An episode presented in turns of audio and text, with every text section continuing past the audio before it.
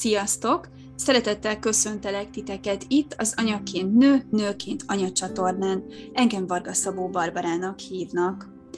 Elérkeztünk a karácsonyhoz, ami egy borzasztóan izgalmas időszak, és én nagyon-nagyon szeretem gyerekkoromban is, ez volt a kedvenc ünnepem, mert olyan varázs lengi körül, ami számomra egy picikét misztikussá tette ezt az egész időszakot, ugye már az advent időszakát, amikor készülünk, akár saját kezüleg is, elkezdjük csinálni az adventi koszorút, és aztán hétről hétre mindig egy újabb gyertyát gyújtunk meg, és minél több gyertyaig, annál közelebb kerülünk a várt pillanathoz, a karácsonyhoz. Ugye a kereszténység második legnagyobb ünnepe a karácsony, Jézus Krisztus földi születésére emlékezünk. Ténylegesen nem ismerjük a születésének az időpontját, de majdnem mindenhol a december 25-ét tartják számon, és aztán azt a napot ünneplik és jelzik ugye Jézus Krisztus születés napjának. Szeretném ma végigvenni, hogy milyen szokások voltak régen, és ezekből nézzük meg, hogy mennyi mindent sikerült tartani a mindennapokban. Ugye szeretünk picikét ö, menni a világ dolgaival, és esetleg külföldi szokásokat is átvenni, lásd a fagyöngynek az esete, de akár ugye a Valentin nap, a Halloweenozás, ez mind-mind olyan dolog, ami nem a magyar hagyományban volt elterjedt. Éppen ezért én a Magyarország területén belül való pár darab szokásra, amit így érdekesnek tartottam, ezeket, ezekről szeretnék beszélni nektek, és aztán van benne egy-kettő olyan, amiben nekem gyerekként is részem volt, mert hogy én nem tőzsgyökeres fővárosi vagyok, hanem én vidéken nőttem fel, és ott a karácsonynak a varázsa talán egy picikét jobban jelen volt mindig is, hiszen ha csak Budapestet nézzük, vagy a nagyobb városokat, vagy egyáltalán városokat, ott azért nem az van, hogy a szomszéd nénét is ismeri mindenki, és tiszteli, és elmegyünk, megnézzük, ház előtt megyünk, akkor beköszönünk, amit Pesten ugye elmennek egymás mellett az emberek, meg a nagyobb városokba, hiszen mindenki nem ismeri a másikat, meg nem ismerjük egymást. Éppen ezért gondoltam, hogy egy picikét nézzük meg, hogy ez hogyan működött régen, mert azért ezek a hagyományok megvoltak vidéken is, és városban is, és még van közülük egy-kettő olyan, ami egyébként a mai napig végzik, és, és tényleg uh, megtartják. Ugye elsőként én a karácsonyi asztalt vettem gorcső alá, mert hogy kiemelkedően fontos szerepe volt a karácsonyi asztalnak és a rajta levő fogásoknak,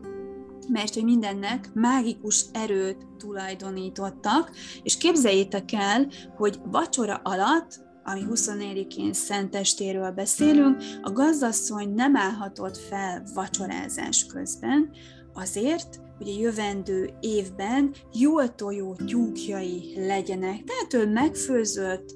tálalt, és utána elköltötték a családdal szépen a vacsorát. Persze az, hogy milyen ételek kerültek az asztalra, az sem volt a véletlennek köszönhető, hiszen tudatosan minden egyes komponensnek jelentése van. Ugye megsütjük a beiglit, ebből van diós és mákos. A mák az gazdagságot hoz, így tartják a mai napig számon, a méz az pedig megédesíti a mindennapokat, ugye ha azt nézem, hogy mézes kalácsot ö, is szoktunk készíteni, a dió pedig az ártó szándékot semmisíti meg. Halász léti szokás ilyenkor főzni ugye a hal miatt, és a hal pikkely miatt, mert hogy pénzt hoz a házhoz és a töltött káposzta jelentése pedig, hogy jövő évi nélkülözés ellen tegyünk, ezért töltött káposztát főzünk.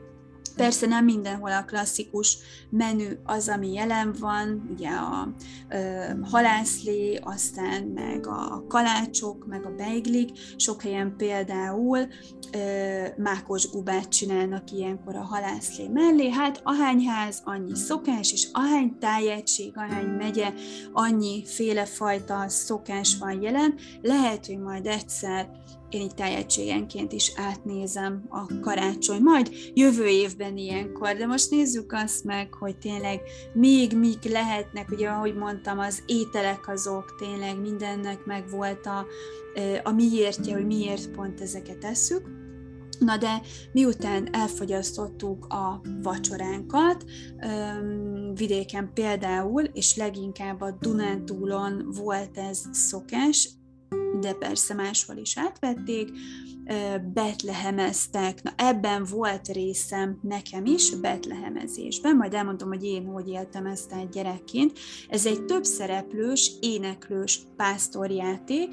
beöltöznek az emberek, akik ugye vállalják, hogy szerepelnek, és a betlehemi történéseket elmesélik a herodesi intézkedéstől, Mária és József szökésén át, a három királyok látogatásáig, nyilván itt férfiakra, nőkre és gyerekekre egyaránt szükség van. A jászol egy nagyon fontos kellék, mert ugye azt házról házra hordozták, és úgy mesélték el az előbb említett történeteket, hogy közben saját jó kívánságaikat is átadták annak a családnak, ahol éppen voltak. Tehát ugye összeállt a banda, vitték a jászolt, és akkor házról házra ők mentek, és nyilván beengedték őket a házakba, és ott ezt a kis produkciót előadhatták, majd a házi gazda meg megvendégelte a résztvevőket. Ahogy mondtam, gyerekként nekem részem volt benne, nagymamámmal pár utcányira mentünk az egyik barátnőjéhez, aki szintén egy idősebb hölgy volt, és ott vártuk a betlehemezőket, és mi is az imádságos könyvből együtt énekeltünk a betlehemi szereplőkkel, majd aztán utána e, tényleg a fent, az előbb említett ételeket akár, de akár csak ilyen kis apró sütét vagy beiglit feltállalta a gazdasszony, háziasszony, és akkor azt elfogyasztottuk. Én az első ilyen alkalommal nagyon-nagyon szégyenlős voltam, hogy ott volt ez a sok ember, és énekeltek jókedv, összefogás, szeretet, és tényleg egy olyan varázslat lengte be a házat, ahol voltunk, ami, amit én nem tudok a mai napig megmagyarázni, de nagyon boldog vagyok, hogy ennek a részese lehettem, és ez, ez is tölt, ha csak rá gondolok akkor is. Aztán következő évben már bátrabb voltam, és onnantól kezdve már tényleg énekeltem együtt, és annyira jó volt, hogy gyerekek, felnőttek, ott voltak egy cél érdekében, és nem számított az, hogy, hogy kikinek a nagyobb ismerőse vagy barátja, tehát hogy ilyen különbségek nem voltak, és zseniális volt ez, ez a, az egész, az, ahogy fogadtuk őket, bekísértük a házba, betlehemi szereplőket, aztán az, ahogy elköszöntünk tőlük, és még az ajtóba, meg a kapuba is sokáig álltunk, és figyeltük, ahogy mondjuk abban az utcában betérnek házról házra, és aztán ugye mikor ennek vége volt, akkor hazamentünk, vagy akik nálunk voltak, mert szokás volt az is, hogy egy utcában levő családok esetleg egyik-másik családnak a házában, tehát hogy nem egy család várta a betlehemezőket, hanem több család volt egy házban, és akkor ott ugye vártuk őket, miután ennek vége volt, elmentek elment mindenki haza, és akkor ugye jöhetett az éjféli mise, amit én megint csak nagyon-nagyon szerettem, főleg amikor még hó volt, és szánkóval mehettünk, és ilyen varázslatos volt, hogy esett a hó, ahogy felnéztem az utcán levő lámpákra, mint egy ezernyi csillogó kis porszem hullott ránk, és közben jókat szórakoztunk a szüleimmel, a templomba pedig Ugye én felszoktam olvasni, amikor már akkora voltam, és tudtam olvasni, és nekem nagyon nagy élmény volt az, hogy ott a, a falu apraja nagyja előtt a kis Jézusról olvashatok. Na, úgyhogy hát ez volt a betlehemezés. Ezt tudtommal egy-egy vidéki faluban még tartják, de ma már annyira nem nagy szokás, mint, mint az én gyerekkoromban, vagy a nagy déd és ők szüleink gyerekkorában aztán hát karácsonyfát állítunk, ami nem volt mindig így, mert ennek a története a 16. századig nyúlik vissza. Ugye a zöld illatos fa úgy tartották, hogy előzi a rossz szellemeket, és cserébe egészséget és szerencsét hoz a családnak. Először faágakat akasztottak fel mindenhova a házban, aztán később már egész fákat is kivágtak az erdőbe, és akkor bevitték a házba. Nem volt mindig ilyen díszes a karácsonyfa, mert hogy először csak gyertyákat tettek rá, aztán később fából és textilből készült díszekkel, díszekkel díszítették, de például a szüleim nagyon sokan meséltek nekem arról, hogy diót ilyen fóliába burkoltak be, ezüst színűbe, aranyszínűbe, vagy akkoriban még nagyon sok szaloncukrot nem lehetett kapni, Úgyhogy ami a rendelkezésükre állt, annak a csomagolását, amikor ugye megettek egy-egy szem szaloncukrot, azt abba a csomagolásba a diót belerakták, és akkor ezzel is ugye tovább tudták a fát díszíteni. Képzeljétek el, hogy itthon Magyarországon csak a 19. században terjedt el az, hogy karácsonyfát állítunk. Ugye milyen érdekes dolgok? Aztán egy másik Dunántúli szokás, ez, ez leginkább tényleg a Dunántúlra jellemző, ez pedig a regölés, ami igazából a legjobban ide vághat most erre a csatornára, ahol tényleg anyák és nők és akár termékenység előtt álló hölgyek is hallgatják, mert hogy ez a regölés egy termékenység varázslásnak volt mondható a regős hangosan énekelt, különböző hangszerekkel, vagy hát én, na igen, jól megmondtam, szóval hangosan énekelt, és különböző hangszerekkel zajt csinált, furujával, köcsögdobbal, csörgőlánccal, és még ami, ami tényleg volt, vagy elérhető volt, tehát akár fakanállal és, és fedővel is. A lényeg, hogy jó nagy ricsajt csapjon az illető, vagy az illetők, és ugye ez azért volt jó, mert megint csak az ártó szellemeket el lehetett vele űzni, valamint a ház népének ö, jövő évi jó termést, bőséget és gazdagságot kívántak ezáltal és hát ebben a történetben van egy kis huncutság is, mert hogy a fiúk, ugye regősök a fiúk lehettek, általában olyan házakhoz próbáltak menni, ahol még hajadon, hajadon lány volt, esetleg arra gondoltak, hogy be tudják cserkészni, és akkor onnantól kezdve ugye ők egy párként tudnak tovább funkcionálni, úgyhogy nem volt véletlen, hogy melyik családokhoz mennek el. Én ezt egy nagyon jó pofa dolognak tartom, na ebben nem volt részem, de hallottam ismeretségi körből is, akik ilyesmit tapasztaltak, ilyesminek a részei volt, tehát egy nagyon jó kis vicces dolog, és ugye hát nem csak a terménynek a bőségét, az áldását lehetett kérni, hanem a család is nőjön és szaporodjon és sokasodjon. Hát gondoltam, hogy itt a szokások után ezt a párat hoztam egyébként nektek, hogy nagyon ne untassalak halára titeket. Megnézhetjük még azt esetleg, hogy miket lehet csinálni így a készülődésnek az időszakában, akár hogyha dolgozunk és nincs sok napunk, akkor pár nappal karácsony előtt mi az, amit még el lehet készíteni, akár kisgyermekekkel együtt. Hát persze, hogy a mézes kalács, ez nem hiányozhat egyetlen egy asztalról sem, nagyon szeretik a gyerekek ugye kiszurkodni, anyuka ledagassza, vagy le, meggyúrja a tésztát. Nagyon-nagyon sok recept van, ami elérhető, finomabbnál finomabb, én most már tavaly óta egy receptet csinálok, mondom ezt úgy, mint a több évet csinálom, magát a mézes kalácsot több éve persze elkészítem a ma már 7 éves kislányommal, de hogy nagyon nehezen találtam meg azt a receptet, ami tényleg akár egy hét múlva is ugyanolyan minőségű mézes kalácsot eredményez. Még nem megismertem a második férjemet, és neki van egy sév barátja, akit Mészáros Balázsnak hívnak, és aki a Mind megette konyhájának a séfje. Nagyon izgalmas receptekkel találkozhatok, hogyha rákerestek a nevére, úgyhogy én tavaly óta Balázsnak a receptjét csinálom, tényleg nem okozott csalódást, tényleg két hét múlva is épp olyan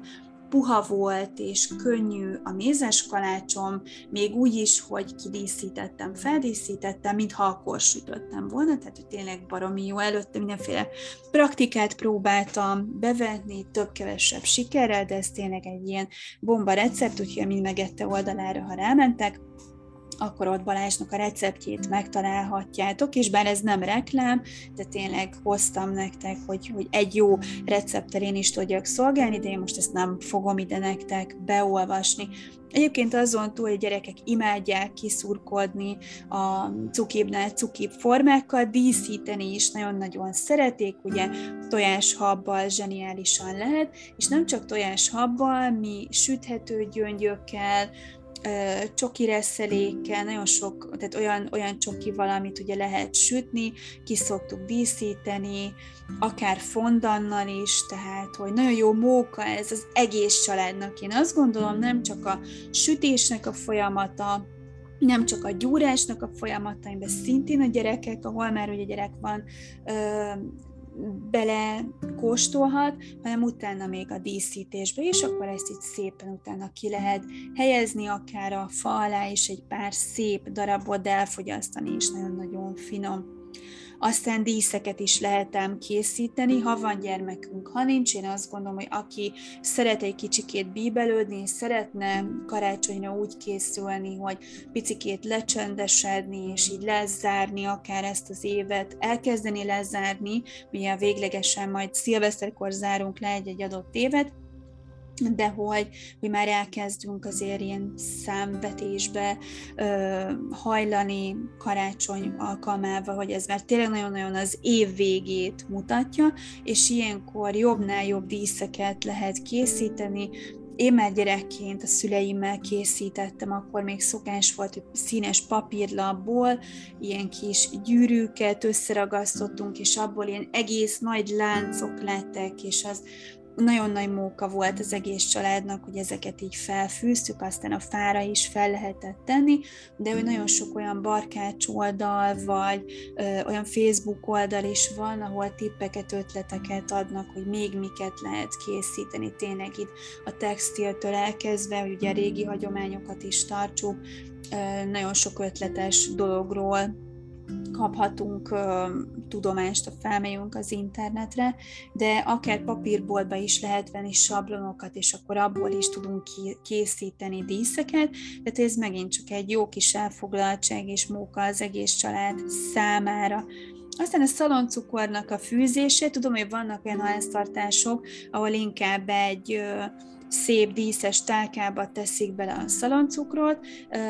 mivel nekünk kicsi a lakásunk, és nem lehet olyan nagy feng, ezért,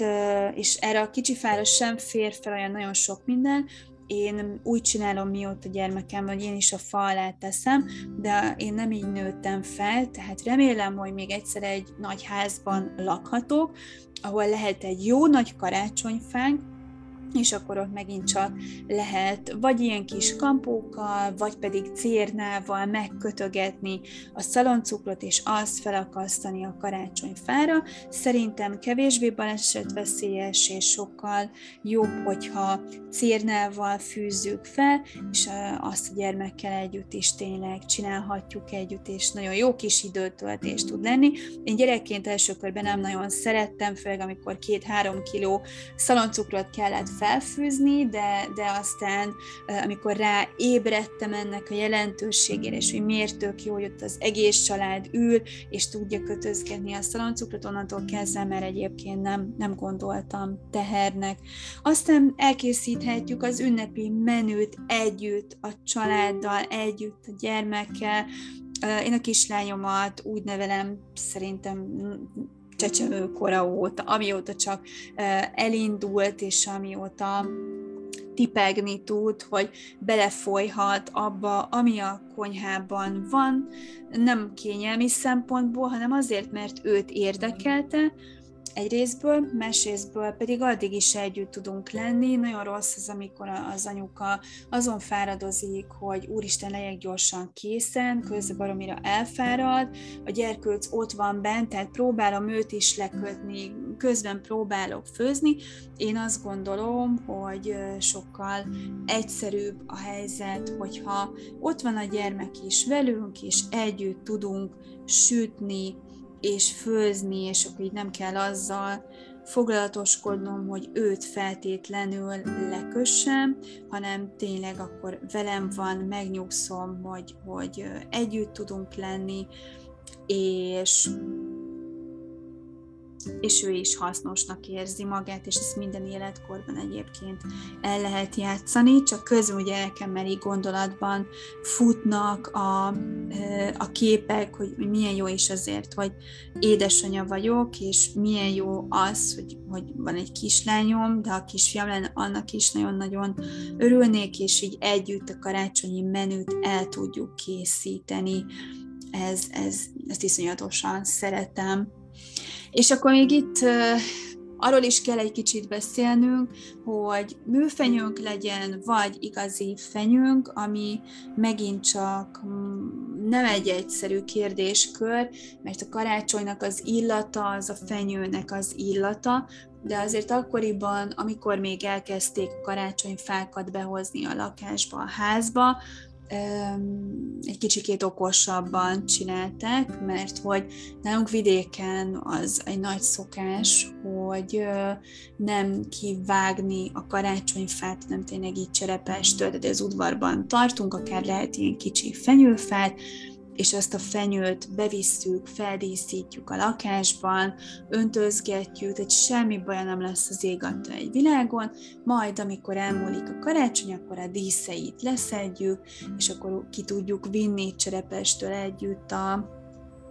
a kertbe újra, aztán ha már akkora is olyan típusú az a fenyőfa, akkor persze ki is lehet ültetni a kertbe, de tudom, hogy sokan úgy szeretik, hogy beállítják egy tartóba, vannak ám egyébként olyan tartók is, amiben vizet lehet beletenni ezek a műanyag tartók, úgyhogy nagyon sokáig nagyon szép lehet a mi fenyőfánk, de környezetvédelmi szempontból, és itt tudjátok, most már annyira túlnépesedik a, a föld, én azt gondolnám, hogy, hogy ha nem élő fát választunk, azzal sincsen semmi probléma.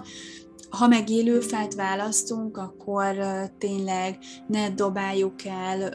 városszerte, faluszerte össze-vissza, hanem az arra kijelölt helyen gyűjtsük össze, hogy utána újra lehessen ezeket a fákat hasznosítani, azért sok-sok év, mire egy, egy fenyőfa akkora lesz, hogy ki tudják vágni és be lehet hozni a a házba, de ha meg már kivágsz egy fát, akkor léci ültes helyette újat, vagy tényleg a körforgás is meg tudjon maradni, és persze ilyenkor, hogy környezetvédelmi szempontból melyik a jobb, mert hogy hiába nem veszek én karácsony fát, igazi fát, de műfenyőt, meg igenis műanyag is környezet szennyező tud lenni, igen nem, csak hogy addig, amíg évről évre egyre több fát vágunk ki, addig a műfenyőnk igazából örökérvényű, tehát nem az van, hogy kidobom, és minden évben, legalábbis remélem, hogy nem ez a nagy általánosságba vett szokás, más, nem tényleg évről évre elő tudom venni, ha megunom, de még használható állapotban van, akkor gondoljak azokra a családokra is, akik egyáltalán nem tehetik meg, meg azokra a díszekre, amik még használhatóak, de a fával együtt el lehet egész nyugodtan ajándékozni, és másnak is örömet tudok vele szerezni. Úgyhogy ezeket gondoljátok végig. Persze az illat az nagyon-nagyon fontos, hogy be a fenyőfa illat meglegyen, de lehet venni különböző szpréket, meg olyan, tehát illatos fákat is, amit már, ami már helyettesíti az igazi fenyőt úgyhogy találjátok meg a számotokra és a környezet számára is a legmegfelelőbbet. Túlbeszélni nem szeretném, én ennyit hoztam nektek a mai napra, remélem, hogy izgalmas és értékesnek találjátok. Nyugodtan írjatok, hogy felétek milyen szokások vannak, akár a családi szokások is, és akkor én is szeretnék még tanulni, akár a külföldön hallgattok, akkor szívesen veszem a határon túli szokásokat is. Hát így a végére én csak annyit szeretnék mondani, hogy nagyon békés, boldog, áldott és egészségben bővelkedő karácsonyt és új évet szeretnék mindenkinek kívánni. Nyilván ez a világjárvány még mindig itt van körülöttünk, ezzel most egy picikét meg kell tanulnunk együtt élni, úgyhogy ennek fényében vigyázzunk is egymásra, ahogy csak tudunk tényleg a szabályokat, mindenki próbálja betartani. Nekem van egy kedvenc idézetem, amit én mindig el szoktam mondani, közösségi felületre kitenni, úgyhogy ezt hoztam nektek így lezárásképpen a mai nap. Karinti Frigyestől egy idézet. Kicsiny kunyhóban szeretet, szeressétek a gyermeket, E Szent Karácsony ünnepén önöknek ezt kívánom én. A nőként anya, anyaként nő csatornáját hallhattátok, Varga Szabó Barbara vagyok. Áldott karácsony mindenkinek, sziasztok!